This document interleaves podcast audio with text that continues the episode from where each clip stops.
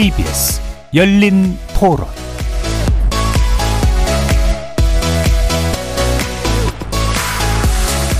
안녕하십니까. KBS 열린 토론 정준희입니다. 우리도 전쟁을 겪었던 나라로서 우크라이나가 전쟁 중에 있는데 당연히 우리도 좀 도울 수 있는 부분이 있으면은 자유와 민주와 인도적인 지원을 우선하고 무기 같은 것도 뭐 살상 무기 아닌다면은 지원할 수 있도록 돼 있으니까 도와주는 게 맞지 않겠나? 지금 우리나라에 홍수 나고 지금 이재민들 막 생기고 사망자도 많은데 그게 지금 시기상으로 그거를 꼭 해야 되나 이런 좀 의문이 남아요. 우크라이나는 왜 가요? 우리나라 전쟁인가? 무슨 명분으로? 우리 가 지금 지정학적으로 러시아하고 중국하고 전부 지정학적으로 경제 문제도 있는데 왜 자꾸 척을 지는지를 모르겠어요. 경제가 이 엉망인데 중국하고 러시아하고 그렇게 척져가지고 되겠어요? 거리에서 만나본 시민들의 목소리 어떻게 들으셨습니까? 윤석열 대통령의 6박 8일 해외 순방이 모두 마무리됐습니다. 예고에 없던 순방 막바지 우크라이나 방문 등으로 당초 알려진 계획보다 이틀이 길어졌죠. 우리 군 파병지가 아닌 전쟁 국가에 우리 대통령이 방문한 것은 이번이 처음이라고 하는데요. 윤 대통령의 우크라이나 방문의 배경 그리고 의미를 짚어보겠습니다. 다른 한편 지난 4월 한미 정상회담에서 합의한 한미 핵협의 그룹이 어제 첫 회의를 가졌는데 이를 의식한 걸까요? 오늘 새벽 북한의 단거리 탄도미사일 발사 소식이 전해졌습니다. 한미 핵협의 그룹의 역할과 우리의 한반도 안보 전략 두 분의 전문가 모시고 논의해보는 시간 갖겠습니다. KBS 열린 토론 지금부터 시작합니다.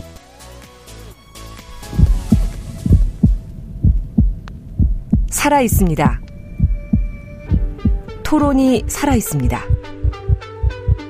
살아있는 토론, KBS 열린 토론. 토론은 라디오가 진짜입니다. 진짜 토론, KBS 열린 토론. 오늘 토론 함께 해주실 두 분의 전문가 소개해드리겠습니다. 문성묵 한국국가전략연구원 통일전략센터장 나오셨습니다. 네, 안녕하십니까.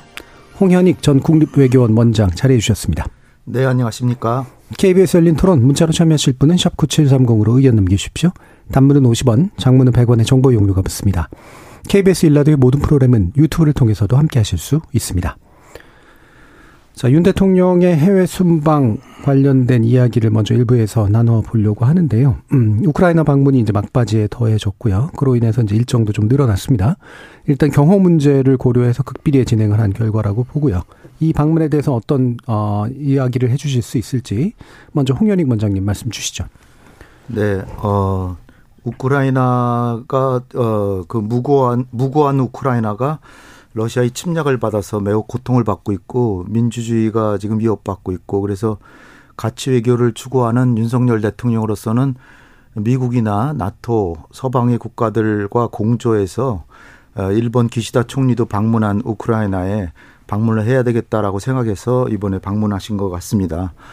어, 그런데 이제 어 그런 그런 방면으로 보면은 뭐 그 이유가 있었다고 보는데 그런데 이제 우리의 국익을 생각할 때 에, 이게 외화 내빈이 아닌가. 물론 그 와중에 한국에 지금 수해도 엄청나게 나서 에, 국가 그, 그 사령탑이 에, 그 한국에 있어야 된다 그런 이유도 있지만 그거보다도 제가 생각하는 견제에서는 한국의 안보 문제가 심각한데 음. 어, 한국의 안보보다 남의 나라 안보를 더 챙겨주는 그러니까 외화 내빈 아니냐. 예. 그러니까 한국의 안보 문제 중에 저는 4대 과제가 있다라고 봅니다. 북핵 문제 해결해야 되고 그다음에 그걸 해결하면서 한반도 평화 체제도 수립을 해야 되고 그다음에 북한이 언제 또 뭐 급변 사태 같은 게 날지 모르는데 그걸 잘 수습해야 되고 그다음에 이제 그러면서 평화 통일로 나가야 되는 거죠. 이게 전 4대 과제라고 보는데 그 4대 과제에 중국뿐 아니라 러시아의 협력도 반드시 필요합니다. 예. 그런데 우크라이나가 다른 나라도 아니고 북한과 접경 지역이고 북한과 특수관계를 갖고 한반도 안보에 긴밀한 연관을 갖고 있는 그 러시아의 적대적인 나라에 가서 예. 그 나라에서 사즉생 뭐 생즉사 그래서 마치 그냥 그 동맹 비슷하게 이렇게 각오를 얘기를 하셨는데 저로서는 좀 섬뜩합니다. 예. 그 우리의 국가 안보 과제는 어떻게 달성하시려고 그 그러니까 단지 도덕적인 차원에서의 지원 또 뭐 유대, 민주주의 국가 간의 유대 뭐 이런 측면에서 가신 것 같은데 저는 상당히 우려되는 시각으로 봤습니다. 예. 현 정부의 그 외교적 지향으로 보면 뭐 있을 수 있는 일로 어, 생각이 되는데 그게 이제 한국의 아, 현 안보 문제를 푸는 데 있어서는 과연 도움이 되는 길이겠는가? 자, 그러면 어, 문성국 센터장님 말씀 들어볼까요? 예. 저는 이번에 이제 윤 대통령이 작년에 이어서 나토 정상회의에 두 번째 예. 참석하는 거거든요. 그 리투아니아하고 이어서 이제 폴란드 방문이 예정돼 있었어요. 저는 그걸 보면서 아마 윤 대통령이 이번에 우크라이나를 방문할 것 같다라는 느낌과 기대감이 있었습니다. 예. 아, 그런데 역시 윤 대통령이 극비리에 직전에 발표를 했고 우크라이나를 방문했습니다. 저는 뭐 어, 윤 대통령의 이 우크라이나 방문은 잘한 조치라고 저는 생각을 합니다. 음. 우리 홍 원장님께서는 우리 안보를 우려한다 이런 말씀을 하셨는데 기본적으로 우리 대한민국은 자유민주라고 하는 가치를 추구하고 있습니다. 윤석열 정부는 동일한 가치를 추구하는 나라와 연대를 높여 나간다라고 하는 그런 입장을 가지고 외교의 지평을 넓혀 나가고 있고요. 그래서 저는요, 지금 윤 대통령도 이번에 나토에 가서도 얘기를 했고, 어, 우크라이나에 가서도 그런 행보를 보였습니다만 지금 안보라고 하는 것이 특별히 한 나라나 한 지역에 국한돼 있지 않습니다. 예. 따라서 북한 핵 문제가 우리 대한민국의 안보뿐만이 아니라 일본과 국제 사회를 위협하는 안보 위협입니다. 따라서 북한 핵 문제를 해결하기 위해서도 가장 중요한 건 우리 동맹을 강화하는 것이죠. 동맹을 강화하는 것은 미국과 가치와 연대를 같이 하는 거거든요. 예. 저는 우크라이나 방문은 한미 동맹을 강화하는 조치라고 봅니다.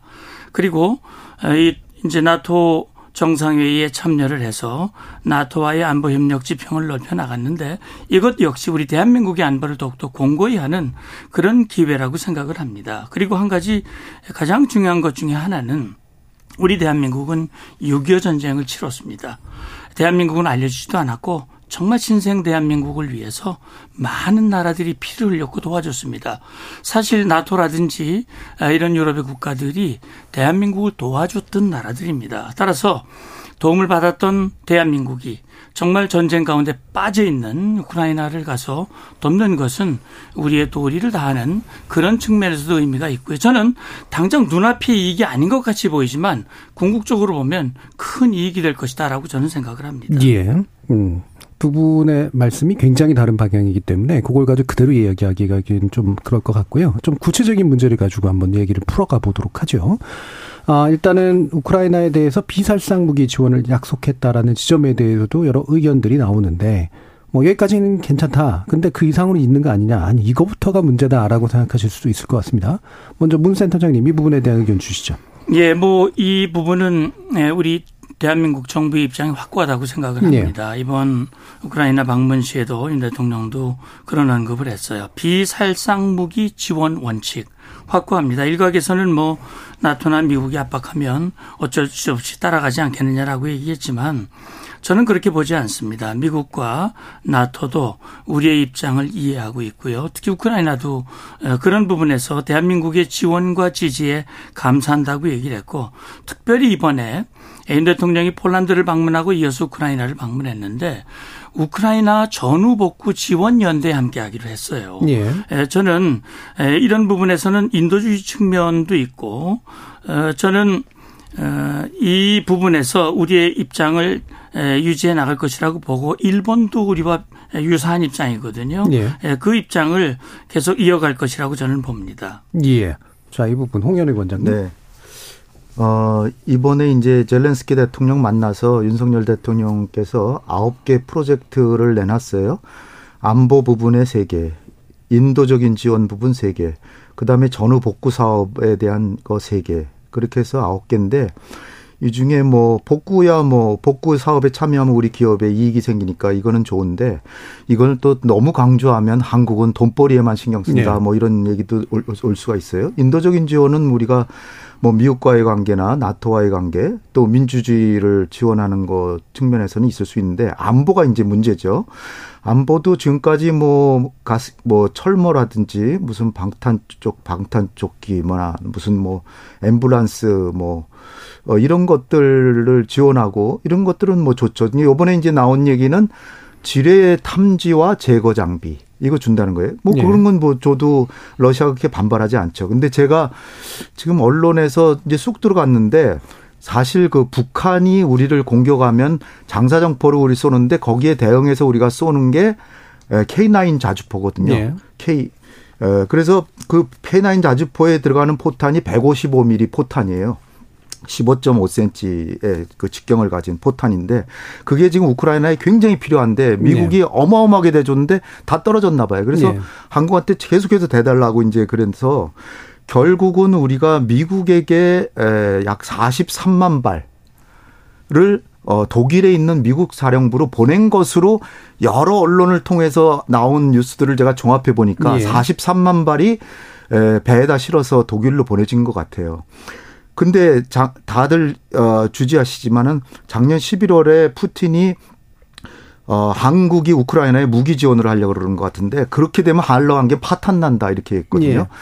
근데 지금으로서는 43만 발이 제가 보기에는 유럽에 있는 미군 사령부로 갔지만 이게 그 뒤에 우리가 그거를 관리할 능력이 없잖아요. 예. 그러니까 미군이 우크라이나다 줘서 그 155mm 포탄이 러시아를 향해서 쏴진다면 한러 관계는 심각해질 수 있거든요. 예, 예. 그런 상황이고 우크라이나 영부인도 서울에 왔고 나토 사무총장도 왔고 미국은 지속적으로 한국에 에, 우크라이나에 무기를 지원해라라고 하고 있거든요. 근데 대통령께서 이렇게 가셔가지고 어, 또뭐 사직생 생직사 뭐 이렇게 얘기를까지 하셨으니 제가 볼 때는 이게 살상 무기까지도 지원할 수도 있는 거 아닌가. 특히 저 지난번에 미국 방문하시기 직전에 뭐 인도주의적으로 대량 살상 행위가 있다든지 뭐몇 예. 가지 조건하에서 무기 지원을 배제할 수 없다 그러셨잖아요. 그런 상황에서 저는 이 무기를 살상하는 무기를 지원하는 건 절대로 가, 예. 삼가야 된다. 예. 그렇지 않으면 그야말로 우리의 미래 미래 안보 목표는 다 포기해야 된다. 예.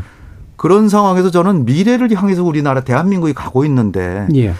이게 너무나 지금 이념이라고 하는 거 허울에 빠져가지고 우리나라의 실리와 국가 전략의 주요 목표들을 지금 소홀히 하고 있는 게 아닌가 예, 이런 예. 우려까지 지금 드는 그런 상황입니다. 일단 포탄은 우회 지원이라고 네. 판단을 하시는 거고요.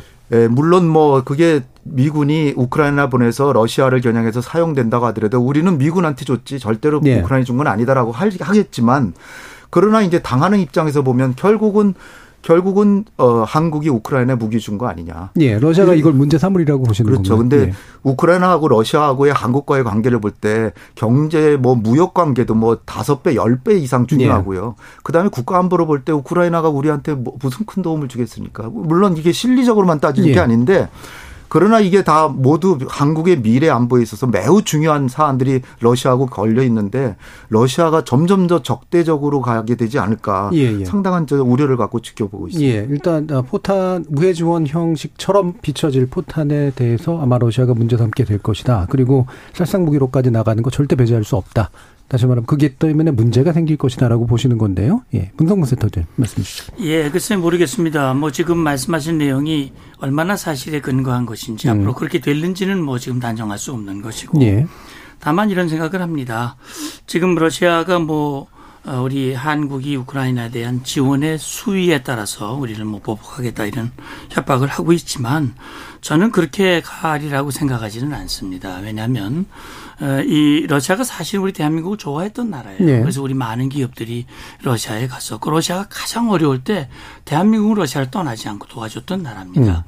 네. 에 따라서 사실 뭐 위협은 할 수 있지만 실제 그런 행동을 하기는 어렵다고 봅니다. 이제 예를 들어서 보면 지금 우크라이나를 방문하는 한 정상들이 꽤 많아요. G7 다 방문했습니다. 네. 일본 정상도 방문했어요. 윤 대통령 방문했는데 그러면 러시아가 아, 이 우크라이나를 방문하고 지원한 나라들을 다 보복하고 그렇게 하려면 해당되는 나라 다 해야 되는 거예요. 네. 근데 그렇게 할 수가 없는 것이거든요.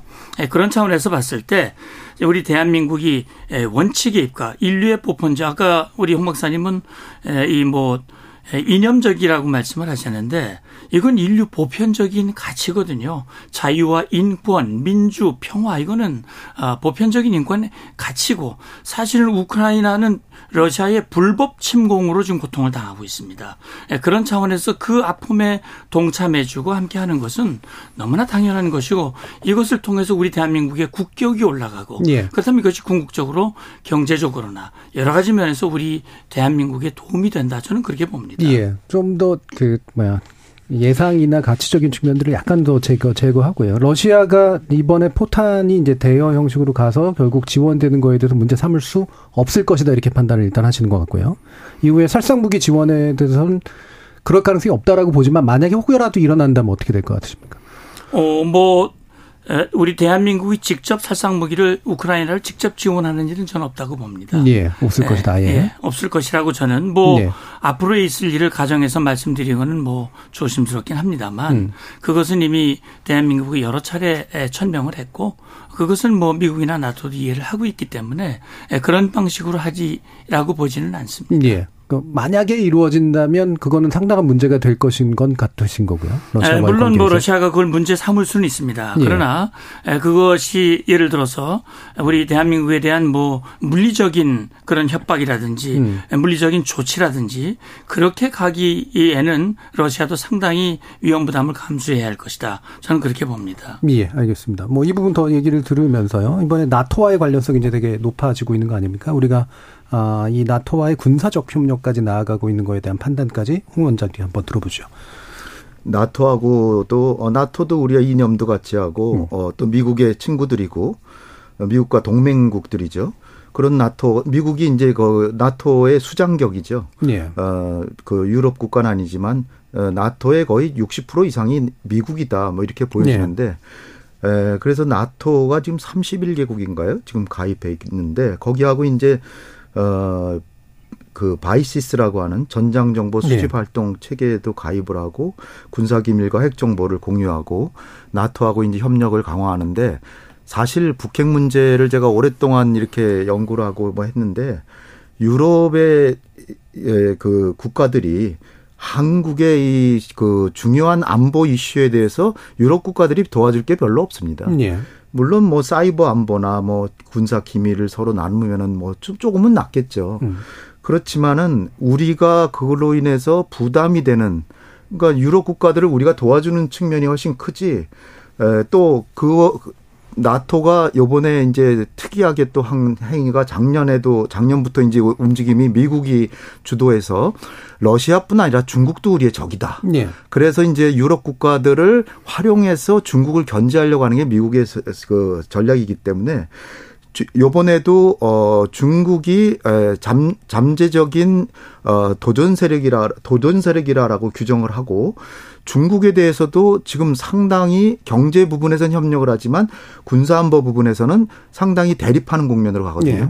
그렇다면 우리가 나토하고 가까워진다는 건 당연히 중국하고 관계가 심각해지는데 그러면은 북핵 문제나 뭐 저 평화체제 수립이나 중국이 이제 협력 안, 하, 안 하지 않겠어요? 음. 더군다나 또 대통령께서 미국 가시기 직전에 양안 관계라고 하는 중국의 핵심적인 이익이라고 하는 대만 문제에 대해서 힘에 의해서의 현상을 변경하려 하는 건 절대 절대 반대한다. 이렇게 절대라는 말을 넣으셔서 이렇게 반대를 하셨는데 이거는 중국의 입장에서 보면은 그러면 대만하고 문제가 생기면 한국이 중국이랑 전쟁이라도 할 건가? 이런 저는 절대자라도 뺐어야 된다고 보는데 예. 그런데 그러니까 중국 중국은 가뜩이나 한국에 대해서 의심의 눈초리로 보고 핵 협력도 더 강화하고 그리고 한미 연합 훈련도 더 획기적으로 더 강화하고 이러는 가운데 중국하고는 점점 더 멀어지는데 음. 그러면 한미일 한미일과 또 나토와의 협력은 좋아지는 거는 그건 뭐 긍정적이죠. 그렇지만 반대쪽에서 어마어마한 그 위협이나 아, 안보 불안 요소들이 커지고 있는 것 이거를 통제하려고 하는 그런 게 보이질 않아요. 예. 물론 요번에 아, ARF 어, 회담에 가셔서 박진 장관이 저 왕이 왕이 그 정치구원도 만나긴 했지만 중국은 지금 속으로 한국을 굉장히 괘씸하다고 보고 음. 어떻게 하면 손을 보려고까지 생각을 하고 있는 차제인데 러시아하고도 지금 뭐 완전히 러시아나 한국을 지금 비우국으로 지정했는데 근데 이제 탄약까지 지금 우크라이나 만약에 전, 전달이 된다면 저는 저 이 한국의 미래 미래의 안보 문제들이 다 어떻게 해결될 예. 것인지 이게 전 굉장히 지금 그러니까 나토와의 협력은 받는 것보다 예. 잃는 게 훨씬 더 클 가능성이 크다. 예. 그게 그게 우려 사항입니다. 예, 그 마지막 이제 문장에 이제 핵심적인 주장이 녹아 들어가 있는 것 같은데요. 문센터장님 이 부분 의견 주시죠. 예, 이제 어, 나토 국가에 우리가 오히려 더 도움을 주면 좋지 나토로부터 우리가 도움을 받을 일은 예. 그렇게 많지 않다 이런 이제 말씀을 하신 건데 저는 그렇게 생각하지 않습니다. 음. 사실 나토에 포함된 국가들 중에 주요 국가들은 과거 6.25 전쟁 당시 우리를 도와줬던 국가들입니다. 예. 영국이라든지 프랑스라든지 이런 나라들은 직접 도와줬고 지금도 유엔 사 체제에서 우리 대한민국 안보를 위해서 기여하고 있는 국가들입니다. 그리고 북한 비핵화를 위해서 유엔 안보리 결의에 따라서 일관된 목소리로 북한의 불법 행위를 규탄하고 그리고 대한민국과 함께 북한 핵 문제를 해결하기 위해서 노력하고 있는 나라들입니다. 네. 말씀하신 대로 나토는 미국이 주도하고 있어요. 따라서 우리가 나토와 협력을 강화하면 강화할수록 한미 동맹은 그만큼 더 공고해지는 겁니다. 지금 북한의 핵 미사일 위협으로부터 대한민국을 가장 확고하게 지키는 방법 중에 하나가 한미 동맹을 강화하고 확장 뒤에서 다루겠습니다만 그겁니다. 따라서 지금 나토와 이 관계를 강화하고 앞서 말씀하신 BICES라고 하는 전장 정보 수집 활용 체계 예. 이 시스템에 우리가 함께 참여를 했어요. 지난 1월 달에 나토 사무총장이 한국에 와서 한국에 제안을 했고 우리가 검토를 거쳐서 이 정보 공유 체계에 참여를 하면 우리가 지금 NCG 미국과의 핵 확장 억제를 위한 한미 핵협의 그룹을 이제 출범을 했는데 음. 이제 정보를 공유를 하게 됩니다. 지금 유럽은 NPG라고 그래서 거기서도 어이 유럽의 확장 억제를 위한 핵 공유를 하고 있는데 이 정보를 공유하는 과정을 통해서 유용한 정보들을 공유할 수 있고 이 어떤 정보를 공유하는지 하는지 여부는 각 나라의 주권에 해당되는 것이기 때문에 이것이 우리 안보에 위해가 되지 않는다고 저는 봅니다. 예. 도움이 되면 되지 위해가 되지는 않는다. 그런 차원에서 저는 말씀을 드리고 저는 이제 중국과 러시아의 관계인데 중국과 러시아에 대해서 서방 국가들이 문제를 삼는 것은 중국과 러시아가 자유민주 세계 질서를 흔들고 결국 수정주의적인 다시 말하면 뭐 우크라이나 침공이라든지 중국 같은 경우 자기들의 뜻에 반하는 나라에 대해서는 강력한 힘으로 소위 말하는 전랑 외교, 늑대 외교를 통해서 힘으로 제압하려고 하는 그런 아주 잘못된 행동을 보여주고 있습니다. 이 부분에 대해서 원칙에 입각해서 접근을 하고 있고요. 실제 지금 나토와의 연대를 강화하고 있지만 우리 한국 외교는 러시아와 일정한 수준에서 소통을 하고 있고 중국과 도 대화의 문을 열어놓고 소통을 하고 있습니다. 그런 차원에서 그렇게 우려해서 하는 저는 아니라고 봅니다. 예. 그러니까 중런을 그렇게까지 그 대립, 그렇게까지 많은 반발이 있을 것 같지도 않고 좋아는 안 하겠지만 그렇게까지 우려할 만하지는 않다. 이 부분에 다시 좀 의견을 여쭤볼까요? 저는 상당히 우려가 큽니다. 예. 특히 어 그럴 줄 몰랐는데 중국과의 교역량 자체도 획기적으로 줄어들고 있어요. 음. 그리고 뭐 우리 뭐 소비재라든지 화장품 같은 게 옛날에 중국이 엄청 팔렸는데 중국 사람들이 이제 중국 정부가 한국 정부하고 각을 세우고 한국 정부 결심하다라고 보고 그러니까 그게 중국이 권위주의 국가고 정부의 지침이 다 국민들한테도 이게 전파가 되고 그래서 음. 한국 물건 잘 팔리지도 않습니다. 현대차 같은 경우도 거의 차를 많이 못 팔고 있어요. 그런 것들이 어 지금은 오히려 미국과의 무역이 미국과의 무역에 거의 두 배 가까이 중국하고 했었는데 네. 한 1, 2년 만에 윤석열 정부 출범 이후에 갑자기 줄어들었는데 물론 뭐 한중 관계가 안 좋아져서 무역량이 획기적으로 줄었다는 거는 그 다는 그 요인이 아니죠. 예, 그 전부터 줄긴 그, 했으니까요. 예, 그리고 중국이 이제 자기 생산력이 강해지면서 한국 물품을 많이 대체해서 예. 그런 것도 있지만 그러나 한중 관계가 악화되는 것도 이 요인 중에 배제할 수가 없습니다. 가속화 요인이다. 그런데 이제 중요한 것은 그 우리가 한미 동맹을 가하면 미국은 우리의 우리의 무역을 더 증진시켜주고 더 중국하고도 무역도 하고 한국의 국익을 증진시켜주는 방향으로 해야 되는데 그렇게 미국한테 우리가 잘하고 정말 어저 중국하고 러시아하고 그 완전히 각을 세우면서까지 미국한테 잘하는데 예. 미국은 IRA법 제어, 한국 예. 배터리 기업이나 반도체 획기적으로 지금 어려움을 겪고 있고 자기네 마이크론에 대해서 중국이 제재했다라고 중국이 사실 에그 아니 미국이 중국의 그 반도체 개발을 막기 위해서 어마어마한 제재를 가하고 있는 거 다 아시잖아요. 예.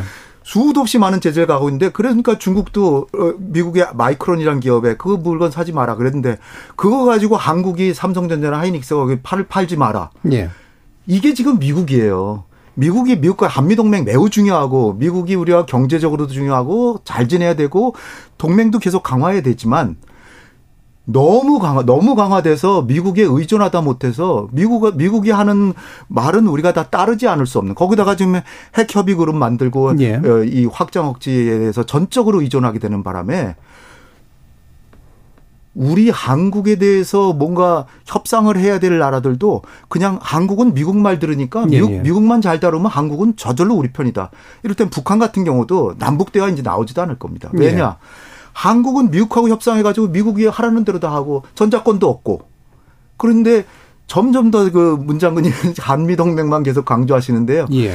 제가 볼 때는 한미동맹 매우 중요하고 우리의 사활적인 이해관계가 있지만 그렇지만 지금 너무 지나치게 미국에 의존해서 미국의 미국의 이익에 한국의 이익이 지금 매몰돼 가고 있는 그런 상황에까지 예. 이르렀다. 적당해야 되는데 적당한 음. 수준을 좀 너무 넘어서고 있다. 예. 네, 저는 그렇게 보고 있습니다. 예. 그 부분에서 네. 제가 좀 더 예각화시켜서 다시 한번 문세탁님께 질문을 드리겠습니다. 그러니까 한미 안보 그러니까 동맹 이 이제 안보 문제를 중심으로 해서 어, 이 정도로까지 강화하지 않으면 우리의 안보가 이제 완전 심각한 위기에 처하는 수준이냐. 그리고 여기서 이 정도까지라고 하는 건 방금 말씀 주신 것처럼 중국이나 러시아와의 경제적인 이익들은 상당히 사라지고 미국은 그것을 메꿔주지 않는 관계로까지 가야만 하는 건가라는 이제 의견이시니까 이 부분에 대한 얘기를 들어보도록 하겠습니다. 네. 그러니까 지금 한미동맹이 일방적이고 우리가 미국의 요구에 일방적으로 따라가는 그런 동맹이 아닙니다. 그건 과거에 그랬었지요. 그러나 지금은 미국도 한국이 매우 필요하죠. 잘 아시다시피 작년 5월 달에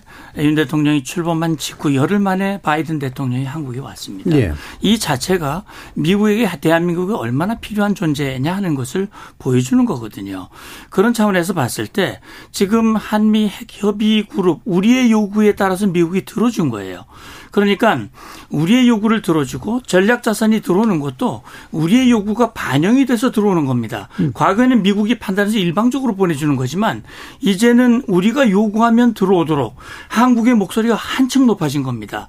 그렇기 때문에 한미 동맹이 과거의 동맹보다 이제 정말 수평적인 동맹으로 이렇게 가고 있다. 일대일 동맹으로 그런 측면에서 봐야 된다고 저는 보고요. 그다음에 경제 문제도 저는 그렇게 생각을 합니다. 지금 뭐 중국과의 관계에서 무역액이 줄어든 건 맞습니다. 그런데 우리 대한민국과의 교역액만 줄어든 것이 아니에요. 미국과의 교역액 이라든지 뭐 전 세계의 전반적인 문제에서 이런 경제적인 영향이 미쳐지고 있는 것이기 때문에 저는 지금 뭐 한 한미 동맹의 강화가 이런 결과를 가져다 직접적인 연계가 있다고 보지는 않습니다. 그래서 경제적인 문제에 대해서도 우리가 미국과 관계를 강화하고 중국과의 대화 협력을 왜냐하면 중국도 대한민국이 필요하거든요. 그렇기 때문에 그런 측면에서 적절한 대화 협상을 통해서 이 문제를 풀어 나 간다면 뭐 너무 그렇게 우려하는 결과가 오지 않는다고 저는 보는 겁니다. 예, 그러니까 필요에 따라서 준 건 맞는 것 같은데 돌려받지 못하고 있는 거 아니냐라는 의견이 져서 근데 이건 앞으로 미래에 열린 문제다. 예. 그렇습니다. 알겠습니다.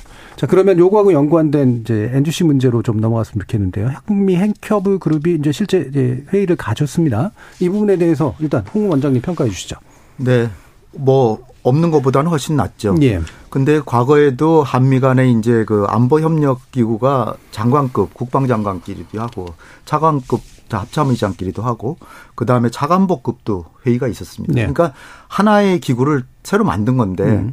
이게 어 미국이 우리를 도와준 거 도와주는 측면이 있기 때문에 고맙긴 하죠. 예. 그런데 이게 거저 얻은 게 아닙니다. 우리가 상당히 엄청난 대가를 치렀다는 거예요. 제가 가장 큰 대가라고 생각하는 거는 북한이 핵을 개발해 핵 개발해서 지난 30년 동안 그 개발한 핵을 가지고 한국에다 전쟁 초기에 공격하겠다고까지 하고 있어요. 네. 그 얘기는 뭐냐면은 마치 파키스탄이 인도가 핵을 개발하니까 파키스탄도 핵을 보유했듯이 우리 대한민국도 북한이라고 하는 사실상 적이 핵을 개발해서 우리를 공격 핵으로 공격까지 하겠다는데 우리도 핵을 개발할 권리가 있는 거예요, 사실. 예.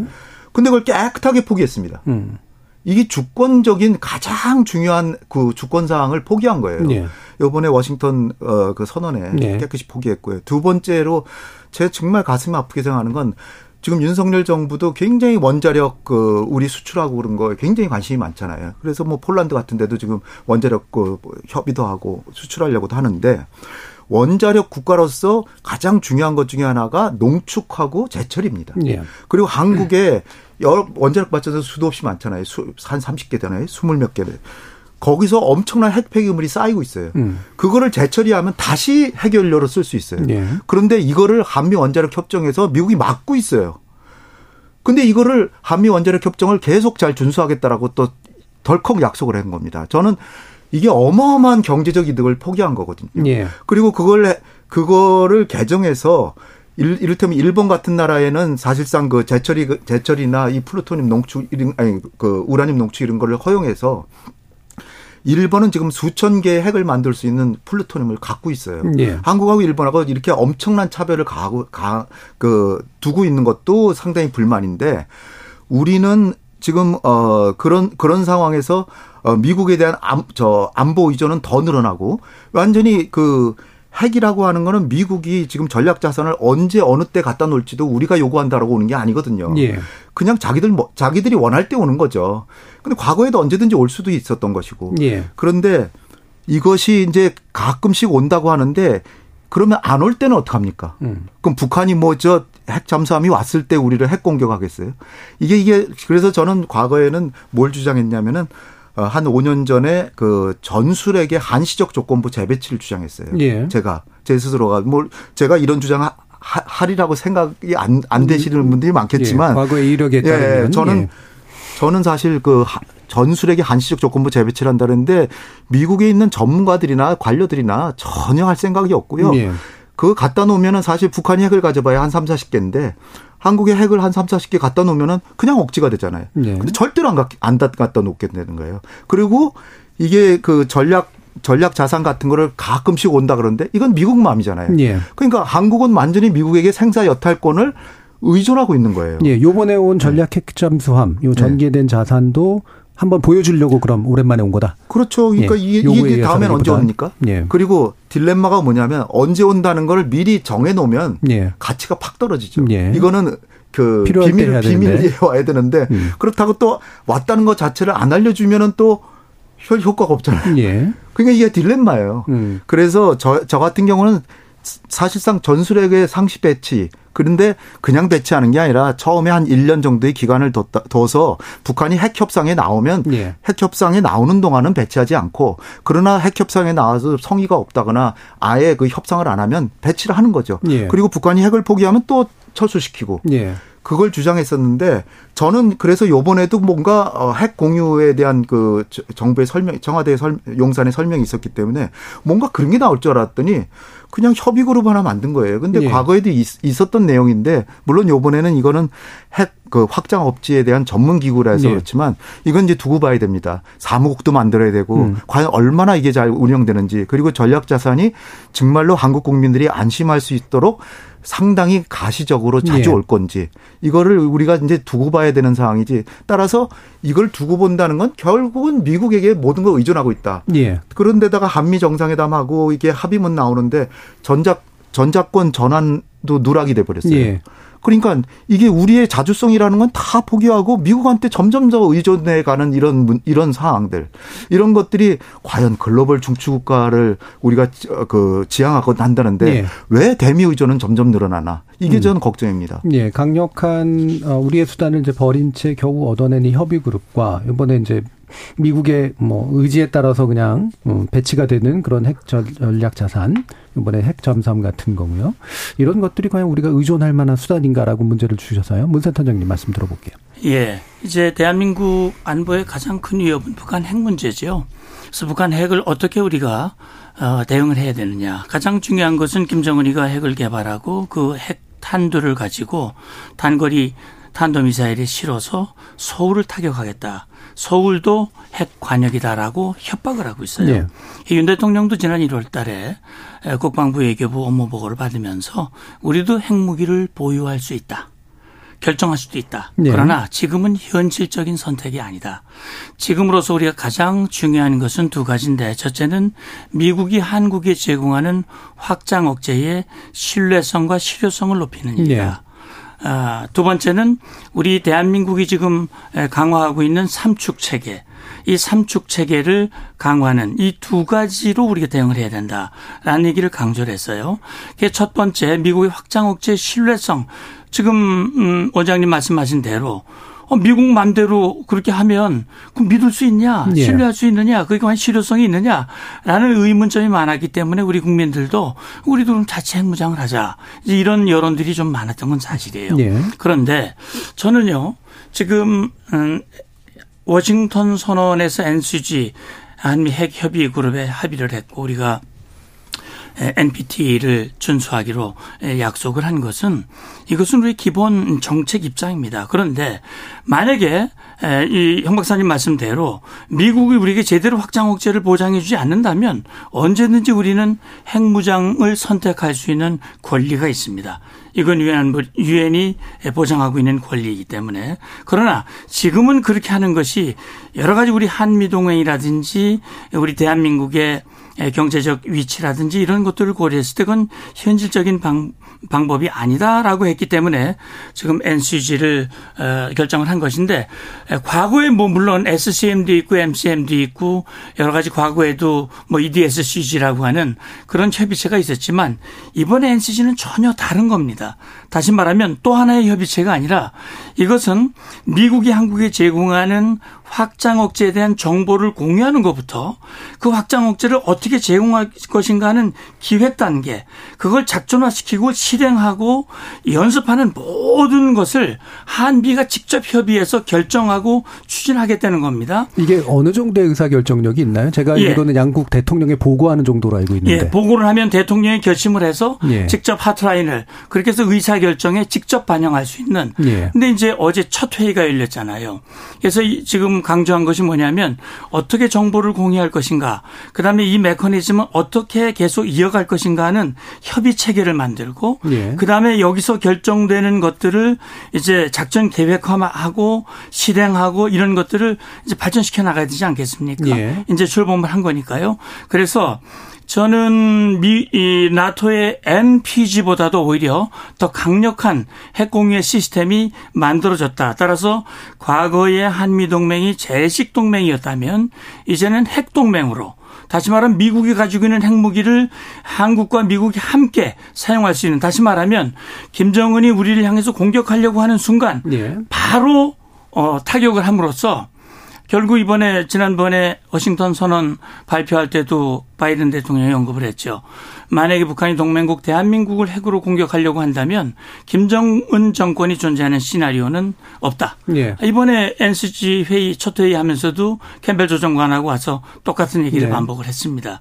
따라서 지금 NCG 미국이 한국에 제공하는 확장 억제를 강화하는 조치는 김정은이 핵을 가지고 있더라도 감히 핵을 사용할 수 없도록 만들기 위한 강력한 결정적이고 강력한 조치가 이번에 협의가 되고 이루어지고 있다. 그 가시적인 조치의 하나가 바로 지금 켄터키함 SSBN이 예. 부산항에 와 있는 것입니다. 그와 있는 건 협의 그룹에 대한 어떻게 모양새 차원이 아니라 뭔가 실질적으로 실물적으로 의사결정이 이루어지는 걸 보여주는 거라고 보시는 거예요? 그렇습니다. 예. 결국 이제 앞으로 물론 이제 이 미국의 전략 자산의 전개는 상시적 가시성이라는 표현을 쓰고 네. 있거든요. 네. 두 번째는 적시적이고 조율된 방식으로 전략 자산을 전개한다고 돼 있어요. 네. 이건 한미 SCM에서 합의한 겁니다. 네. 적시적이라고 하는 것은 북한의 위협이 커지면 즉각 즉각적으로 적시에 온다는 얘기입니다. 예. 조율된 방식은 한미가 조율한다는 겁니다. 예. 그러니까 미국이 자기가 생각하면 그냥 보내고 싶으면 보내고 그런 게 아니고 예. 그게 이미 이제 SCM이라든지 NCG를 통해서 다 합의를 한 겁니다. 그리고 앞으로 그걸 어떻게 할 것인지 구체화시켜 나가겠다는 거죠. 예. 그래서 저는 이번에 SSBN 이 켄터키함이 왔는데 참고적으로 기왕 말씀드린 김에 말씀을 드리면 이 잠수함 발사 탄도 미사일 SLBM 트라이던트 2가 20기가 탑재됩니다. 예. 근데 이게 한 발이 말이죠. 한 발에 지금 보통 한 450 킬로톤 정도의 위력을 가진 예. 그 탄두가 8개를 탑재시킬 수 있습니다. 예, 예. 그러면 합치면 3,600킬로톤인데요. 그러면 일본 히로시마에 투하됐던 핵무기의 18배입니다. 예. 저, 이 예, 그 재원에 대해서는 구체적인 설명은 안 해주셔도 될것 네, 같고요. 그래서 저는 예, 이 예. 압도적인 예. 역량을 가지는 것, 다시 말하면 한 발만 가져도 에, 이 김정일 평양을 초토화시킬 수 있는 이런 역량을 가지고 있기 예, 예. 때문에 이것만 해도 결정적인 그런 억제력이 억제력이 된다. 예, 물론 예, 미국에 의존한다 이런 말씀을 하셨는데 네, 좀 길어져 가지고요. 한 5분 이상 됐기 때문에. 아, 그렇습니까? 사실은 예, 예. 예, 그래서 마무리해 주시면 예. 예. 음. 어쨌든 그래서 저는 미국에 의존하는 것이 아니라 미국과 대등한 협의를 하고 있다. 예. 이렇게 이해를 하셔야 된다고 예, 봅니다. 일부를 마무리해야 되기 때문에 한 1분 정도만 예, 네. 간단히 듣겠습니다. 대등 대등이 아니고요. 대통령께서 미국 가시기 전에 어, 핵 공유를 한다. 뭐 그리고 뭐 나토보다 더 네. 강력한 핵 억지력을 더 마련할 것이다 이랬는데 나토는요. 150개의 전술핵이 다섯 개 나라에 분산돼서 배치돼 있어요. 핵을 같이 갖고 있으니까 뭐 정보도 공유하고 그걸 어떻게 쓰나 네. 뭐 협의할 것도 많겠죠. 우리는 핵 자체가 없어요. 그 지금 이제 전략 잠수함 왔지만 며칠 있으면 갈 거 아닙니까? 네. 어디로 가느냐 아무도 모르죠. 그러나 아시아 자체에 절 핵이 없어요. 미국은 괌에도 없어요. 음. 그런 상황에서 우리가 미국만 믿고 제국 미국이 저 우리를 구제해 줄 것처럼 이렇게 철석같이 믿는데 저는 그렇게 믿음이 그렇게까지는 않고요. 예. 특히 워싱턴 선언 이게 필요한 게 아니라 딱 한 마디만 있으면 전 좋게요. 이럴 때면 바이든 대통령이 북한이 남한 핵으로 우방국을 공격하면 북한 정권은 종말할 것이다. 이런 추상적인 얘기 말고요. 북한이 남한을 핵으로 공격하면 즉각적으로 핵으로 보복하겠다. 딱 예. 한 문장만 미국 대통령이 약속을 하면 되는 거예요. 예. 이거 워싱턴 선언 같은 거 사실 필요도 없어요. 예. 그거 없이 그냥 북한의 핵에는 핵으로 바로 즉흥적으로 보복한다. 근데 안 해줘요. 왜? 초강대국이기 때문에 자기의 자율성을 유지하고 자유를 유지하려고 한국이 꼼짝없이 미국의 말을만 믿게끔 하고 예. 자기는 자유를 즐기는 거죠. 알겠습니다. 그런 그렇기 때문에 우리가 아무리 외쳐대야 미국을 철석같이 신뢰하기는 사실상 어렵다는 예. 거죠. 그래서 이번에 핵 전략 잠수함의 배치는 한국의 요구에 의해서 어느 정도 핵의 억지력을 충분히 할 수 있는 적시에 배치된 것이다라고 하는 그런 어, 의- 의견과 함께 어, 그게 아니다라는 의견, 그리고 실질적으로 실물적인 핵무기를 갖고 이쪽에 배치해 놓고 있지 않기 때문에 실제로 미국은 그렇게 행동하리라는 보장을 하기 어렵다라는 의견으로 일단 일부를 마무리하고요. 청취자들이 보내주신 문자를 들어보고 가겠습니다. 정의진 문자 캐스터. 네, 지금까지 여러분이 보내주신 문자들 소개합니다. 장영호님. 이번 정권에는 외교 강경파들만 포진해 있으니 중국과 러시아의 관계가 점점 꼬여가고 있는 것 같습니다. 6788님. 대중국 수출은 거의 제로에 가깝고 심지어 석유화학 제품도 이제 직접 만드는 상황입니다. 우리가 중국한테 경제적으로 더 얻는 게 있을까요? 우크라이나 방문을 비판하는 건 그냥 정부를 반대하기 위한 입장으로 보입니다. 7752님. 가치 외교가 편가르기 외교인가요? 주변국들로부터 적개심을 초래하는 외교가 한반도 안보에 얼마나 도움이 될지 모르겠습니다. 6832님. 러시아는 북한과 동맹을 맺고 북한에 무기 등 여러 가지 지원을 하고 있습니다. 그렇다면 우리는 왜 우크라이나를 도와주면 안 되나요? 김태영님. 온 세계가 물밑으로 실리를 챙기는 마당에 자유라는 가치만 가지고 외교를 한다면 우리가 얻는 실리는 무엇인지 되묻고 싶습니다. 손봉식님. 중국을 멀리할수록 인도, 유럽, 아세안이 반깁니다. 중국과 멀어지는 것이 오히려 실리를 취하는 길입니다. 라고 보내주셨네요. 네, KBS 열린 토론. 이 시간은 영상으로도 생중계하고 있습니다. 유튜브에 들어가셔서 KBS 일라디오 또는 KBS 열린 토론을 검색하시면 지금 바로 토론하는 모습 보실 수 있습니다. 방송을 듣고 계신 여러분이 시민 농객입니다. 계속해서 청취자 여러분들의 날카로운 시선과 의견 보내주세요. 지금까지 문자캐스터 정의진이었습니다. 토론은 치열해도 판단은 냉정하게 복잡한 세상을 바꾸는 첫 걸음은 의외로 단순할지도 모릅니다. 평일 저녁 7시 20분 당신을 바꾸는 질문 KBS 열린 토론 정준희입니다.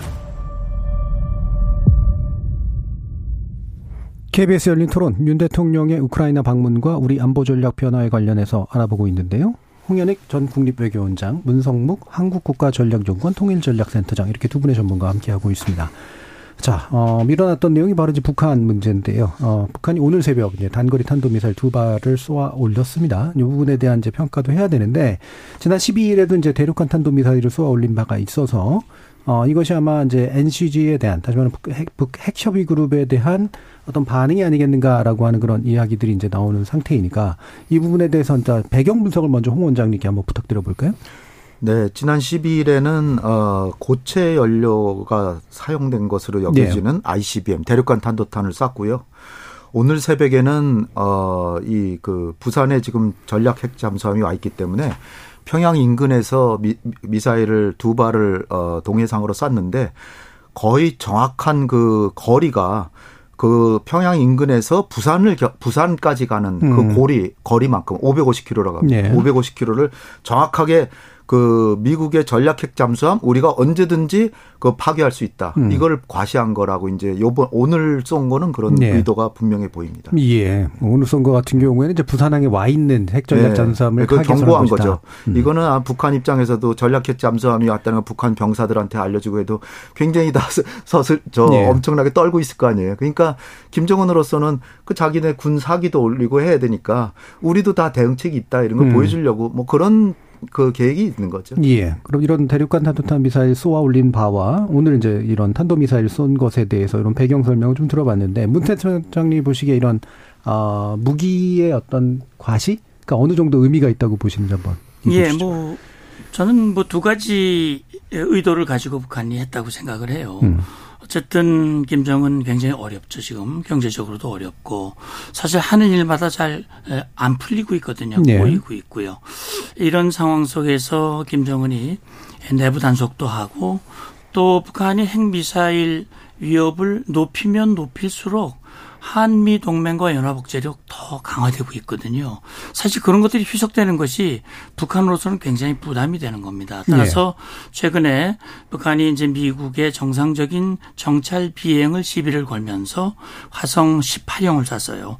화성 18형 쏜걸 보면 뭐 고도라든지 비행 거리라든지 그다음에 비행 시간 이런 것들이 지난 4월에 비해선 상당히 진전을 했습니다. 음. 그래서 사거리 측면에서 보면 미국 본토 또 세계 어디든 타격 가능한 그런 사거리를 확보했다 이렇게 보고 있습니다. 예. 그래서 북한은 단거리, 중거리, 장거리 미사일 발사하는 데 있어서 그 발사의 기습 효과를 노리기 위해서 이 고체 연료를 네. 쓰고 있거든요. 이번에 음. 화성 18형 같은 경우도 ICBM의 고체발을 이제 한 겁니다. 네, 배체 맞아 바로 쏠 수 있게. 예, 제가 볼 때는 아마 음. 이 화성 18형도 작전 배치했다는 얘기를 예. 아마 곧 조만간 할 가능성이 있다고 봅니다. 예, 다만 이제 북한이 지금 단거리 미사일 지금 홍 박사님 말씀하신 대로 어, 오늘 새벽에 쏜 두 발은 이제 거리로 보나 또 새벽 시간에 쐈기 때문에 자기들은 언제 어느 때 어느 장소에서도 네. 상대방의 요격 사전 타격을 피해서 쏠 수 있다라는 걸 보여주기 위한 그런 목적인 건 분명합니다. 그러나 북한이 그렇게 쏜다고 그래서 우리의 대응이 뭐 없는 게 아니거든요. 음. 그래서 저는요 지금 ICBM 같은 경우는 북한이 로켓 추진력 사거리는 어느 정도 확보했다고 보는데 이제 중요한 것은 이제 이 ICBM이 그동안 늘 고각으로만 발사했거든요. 네. 한 번도 정상 각도로 발사한 적이 없기 때문에 이게 이제 정상 각도로 발사했을 때 대기권에 재지진할 수 있는 그런 역량이 과연 북한이 어느 정도 있느냐 따라서 많은 전문가들 미국에서도 미국 북한의 이번에 ICBM에 대한 어떤 정확한 그런 위력 이런 것들에 대해서는 평가를 좀 유보하고 있거든요. 예. 앞으로 계속 발전을 할 겁니다. 예. 이게 고각으로 안 쏘는 실험, 제대로 된 실험을 할 수 있는 상태인가요? 근데? 어, 그거는 아마 북한이 네. 할수 있다면 벌써 했을 겁니다. 예. 예. 그래서 북한이 이제 그런 장거리 미사일을 나름 합리화시키면서 하려고 하는 게 정찰 위성 발사거든요. 예, 예. 정찰 위성 사실 각도를 좀 낮춰서 음. 긴 거리를 쏠 수 있기 때문에 그런 음, 방식으로 북한이 사거리를 좀 늘려서 각도를 정상으로 좀 가깝게 그렇게 시도를 하고 있는 것으로 알고 있는데 사실 ICBM을 정상 각도로 발사하기에는 북한도 부담이 많지요. 예, 아무래도 그렇겠죠. 예. 그러면 이제 요거를 또 연결시켜서 어 지금 김희정 부부장의 이제 네 번의 담화에 관련된 내용이 이제 평가돼야 될 필요가 있을 것 같은데 내용을 보면은 어 계속해서 뭐 협의해 놓고 뒤집을 거 과연지 대화가 가능한 상태냐에 대한 이야기인 것 같아요. 이 네. 부분에 대해서 좀 말씀 주시죠, 홍 원장님. 예, 김여정이 최근에 담화를 자주 냅니다. 예. 자주 내는데 그거는 이제 김여정이 그 지금 통전 통전부라고 하는 데가 음. 이제 대남 전략을 하는데 근데 거기는 거의 뭐 해체 수순인 것 같고요. 네. 그리고 어 김여정이 이제 거기 대남 전략을 완전히 총괄한다라고 하는 측면에서 이런 담화를 계속 내는데 음. 내용을 이렇게 들여다 보면은 아, 미국이 대화의 창구를 뭐 열어놓고 뭐 언제든지 조건 없이 대화하자 뭐 이렇게 계속 뭐 하고 북한이 거기에 대해서 아, 그 비겁하게 안 나오는 것처럼 이제 국제사회에서 얘기하는데 예, 예. 그게 다 우스운 얘기다. 음. 가봐야 그뭐 하겠느냐. 그리고 미국이 내놓는 얘기들이라는 게 뻔하다. 뭐 CVID나 뭐 완전하고 검증 가능하면 예. 그 불가역적인 비핵화.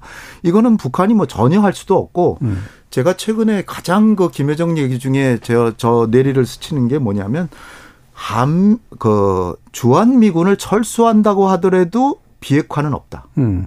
비핵화란 용어는 고어 사전에서는 나올 것이다. 예, 이제 어, 비핵화라는 거는 더 이상 기대하지 마라. 예.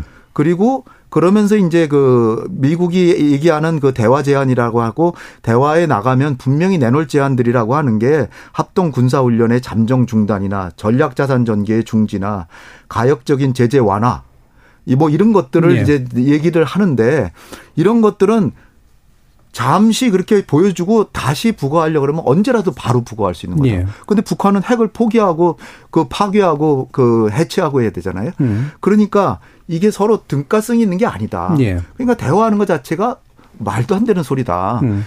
그리고 이제 가장 더 제가 그 북한의 심정적으로 제일 중요하다라고 하는 거는 사실 트럼프하고 싱가포르에서 2018년에 합의를 예. 했잖아요. 그 합의 사항 중에 김정은은 역사상 정말 북한 역사상 거의 최초로 몇 가지 성의를 보였어요. 장거리 미사일도 안 쏘고 핵실험도 안 하고 그다음에 미사일 발사대도 해체하는 모습을 보이고 인질도 석방하고 유해도 송환하고 김정은으로서는 큰 성의를 보였어요.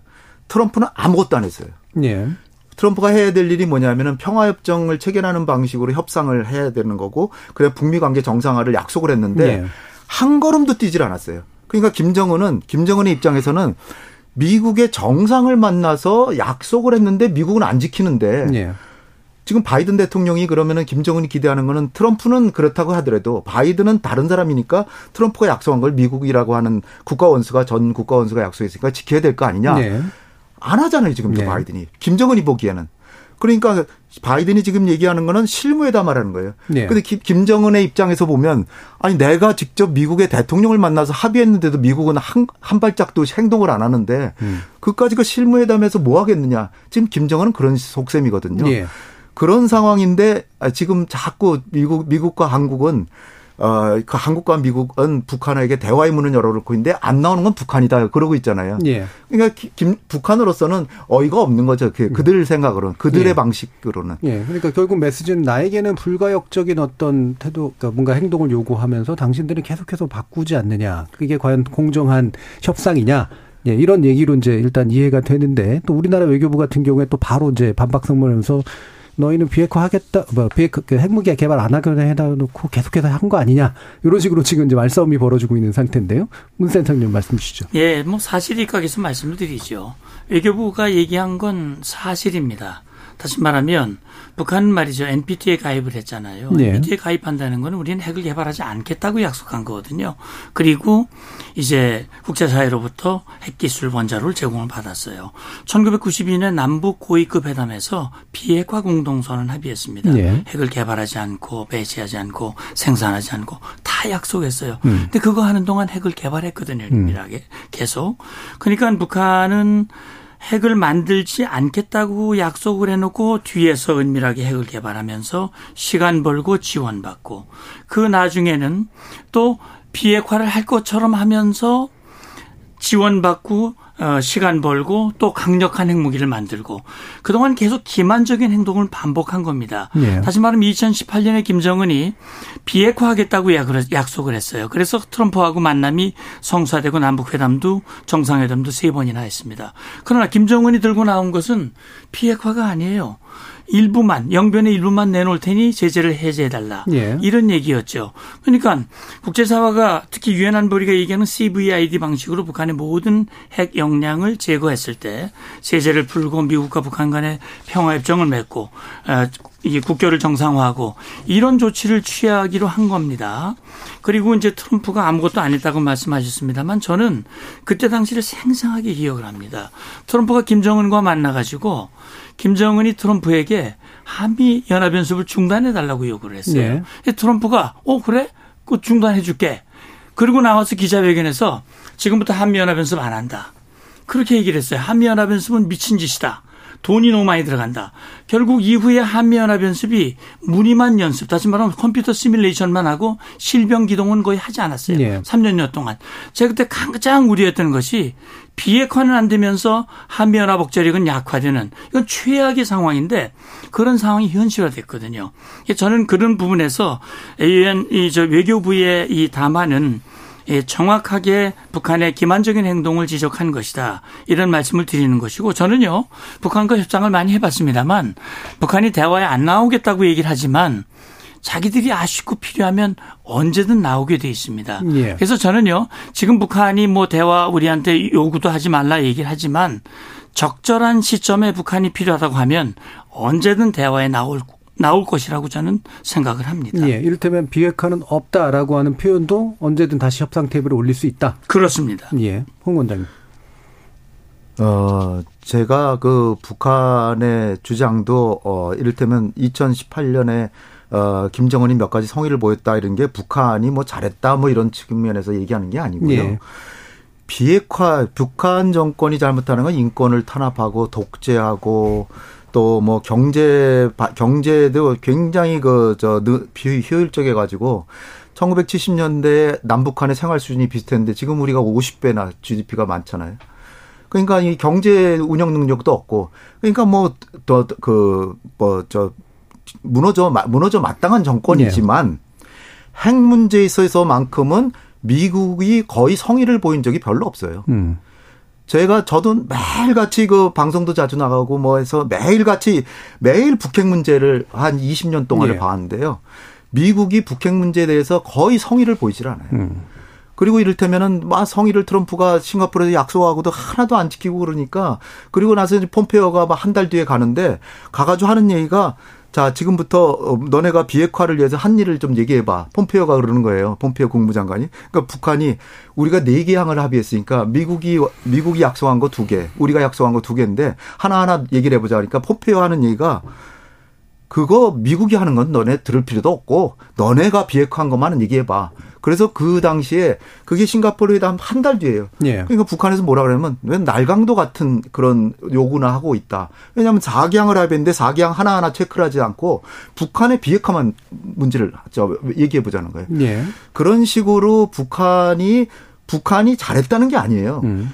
비핵화를 위해서 미국도 약속을 했으면 지키고 성의도 보이고 해야 되는데 9.19 공동성명하고도 무슨 뭐 경수로 주고 뭐 이런 문제에 있어서 바로 9.19 공동성명 나오기 3일 전에 미국 재무부가 북한에 제재를 가해요. 예. 그럼 북한의 입장에서 볼 때는 아니 북한하고 미국하고 평화 공존이 뭐가 돼야 자기네 핵도 포기하고 비핵화를 할 텐데 예.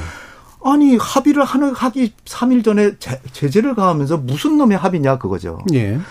그런 식으로 미국이 교묘하게 우리 국민 여러분들이 다 하나하나 세세하게는 모르지만 음. 저 같은 경우에는 그 일일 체크를 해가면서 자세히 보면 예. 미국이 이 핵 합의에 대해서 잘 하려고 그렇게 성의를 보이지 않고요. 이럴 때면 2008년에도 북한이 불능화하고 막 이렇게 해체하고 뭐 이렇게 하는 작업을 했잖아요. 예.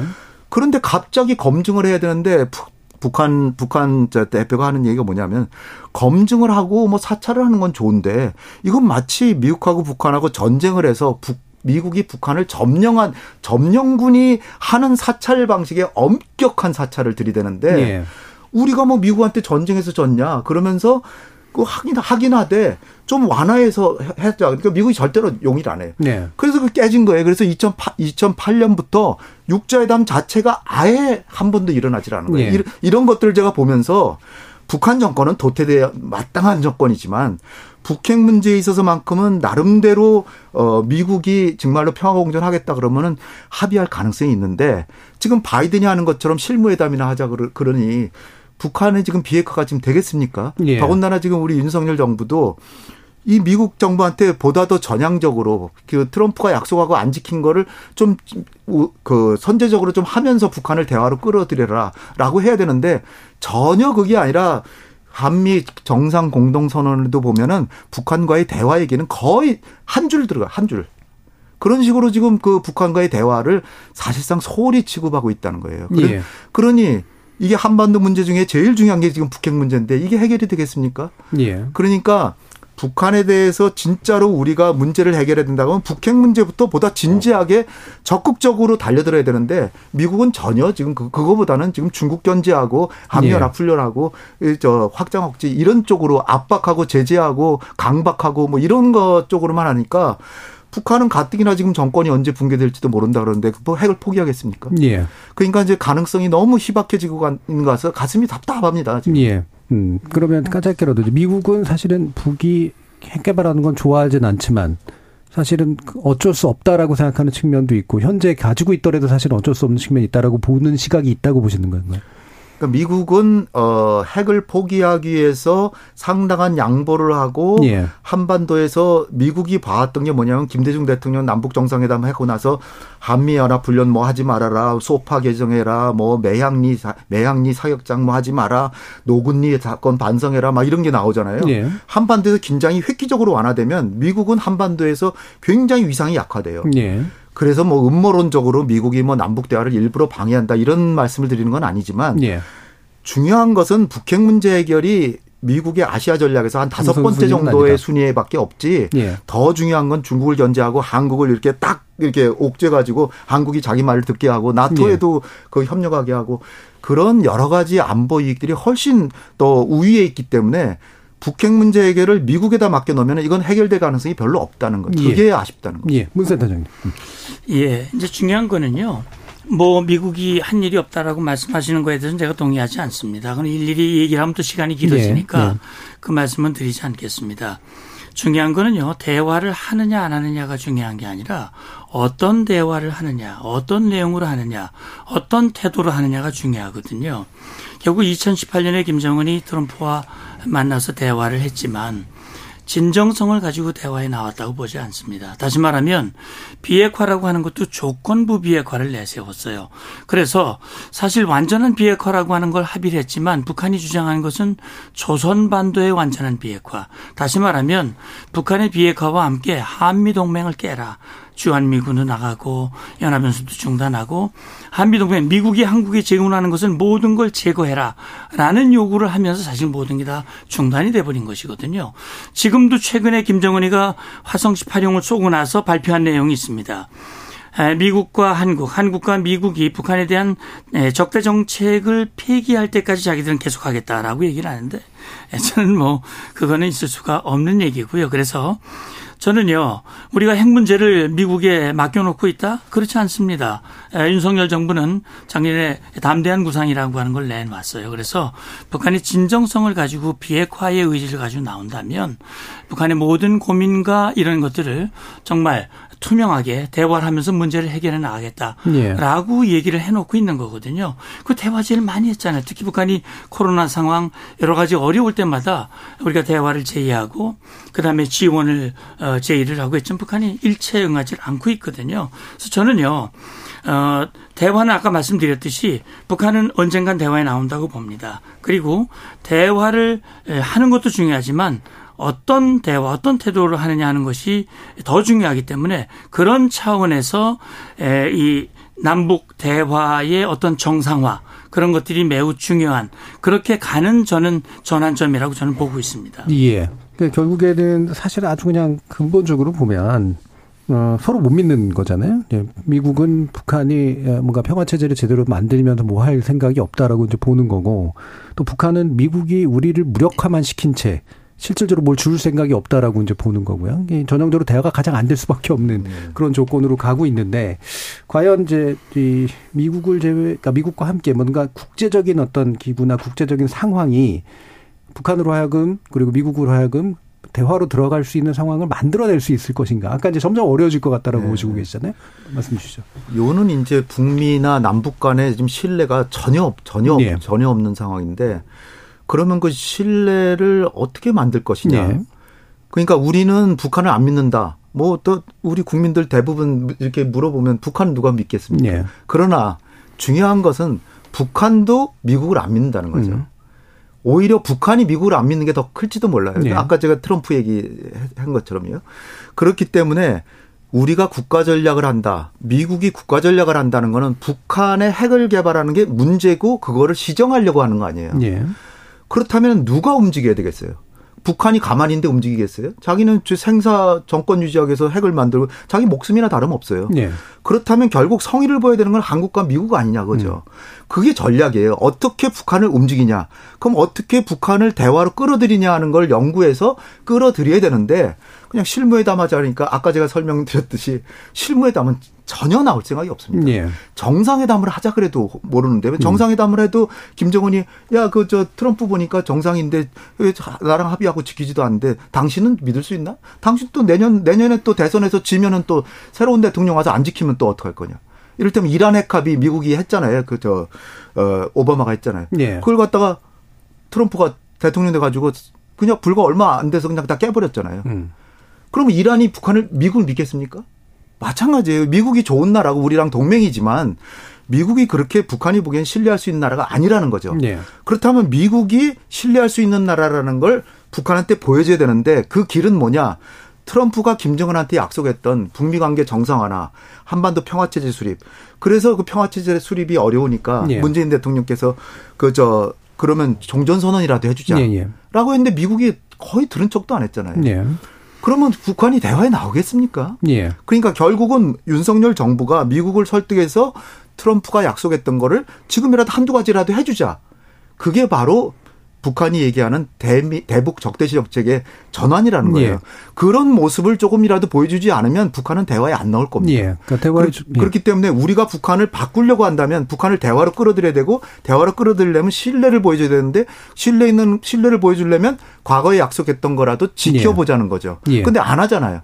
안 하는데 북한이 나오겠습니까? 그러니까 대화의 조건은 결국 한미가 제공해야 된다. 그 북한 입장이기도 하고 또 실제로 그게라야지만 네. 현실적일 것 같은데 또 뒤집어 말하면 약간 문세사님 말씀을 들어보면 북한은 자기가 급하면 결국 나오게 돼 있다. 그때까지 우리가 조건을 만들어줄 필요는 없다는 게 또 반대편의 생각이신 것 같습니다. 한번 얘기를 들어보죠.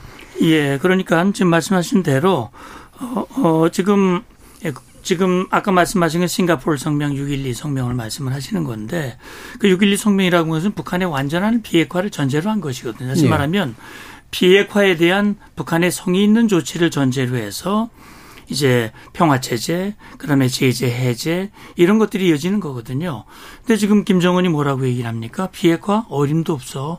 비핵화 얘기하는 것은 결국 태평양에 물이, 물이 마르는 거와 똑같은 거야. 네. 그럼 비핵화를 안지 않는데 어떻게 평화 체제를 합니까? 음. 그럼 불가능한 일이죠. 그래서 자체가 성립이 되지 않는 겁니다. 그래서 지금 우리에게 당면한 것은 물론 비핵화를 가는 것이 궁극적인 목표입니다. 제일 바람직하고 네. 그게 지속 가능한 평화를 만드는 길임에는 분명합니다. 근데 지금 가장 시급한 것은 당면한 북한의 위협을 대응한 위협에 대응하는 것입니다. 네.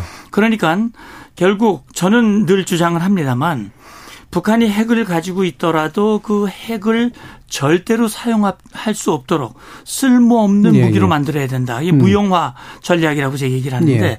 저는 지금 확장 억제를 강화하고 NCG를 어, 개최하고 전략 자산이 전개되고 이런 조치들로 하여금 북한이 핵을 예. 쓰지 못하도록 만들고 그렇게 되면 북한으로 북한은 쓸 수도 없는 무기고 가지고 있으니까 대가도 많이 지불해야 되고 예. 그렇다면 생각의 전환을 할 수밖에 없다. 예. 저는 그런 상황이 오기까지 국제 국제 사회가 공조해서 해 나가야 된다. 알겠습니다. 그렇게 보는 겁니다. 예. 아, 오늘 토론은 이것으로 이제 정리를 해야 될 것 같습니다. 오늘 함께 해주신 두 분, 문성묵 한국국가전략연구원 홍일전략센터장, 홍현익 전 국립외교원장 두 분 모두 수고하셨습니다. 감사합니다. 감사합니다. 감사합니다. 윤미경님이 좋아 핵공유죠. 우리나라가 위급한 상황에서 미국이 우리나라를 대신해서 반드시 핵공격할 거라 믿을 수 있을까요? 대안이 있는지 답답합니다라는 말씀 주셨고요. 1054님은 중국은 이미 전 세계 기업들에게 신뢰를 잃었다고 생각합니다. 지금은 한미일 공조가 답입니다라는 의견도 주셨습니다. 이렇게 참여해주신 시민 논객 여러분 감사합니다. 지금까지 KBS 열린 토론 정준이었습니다.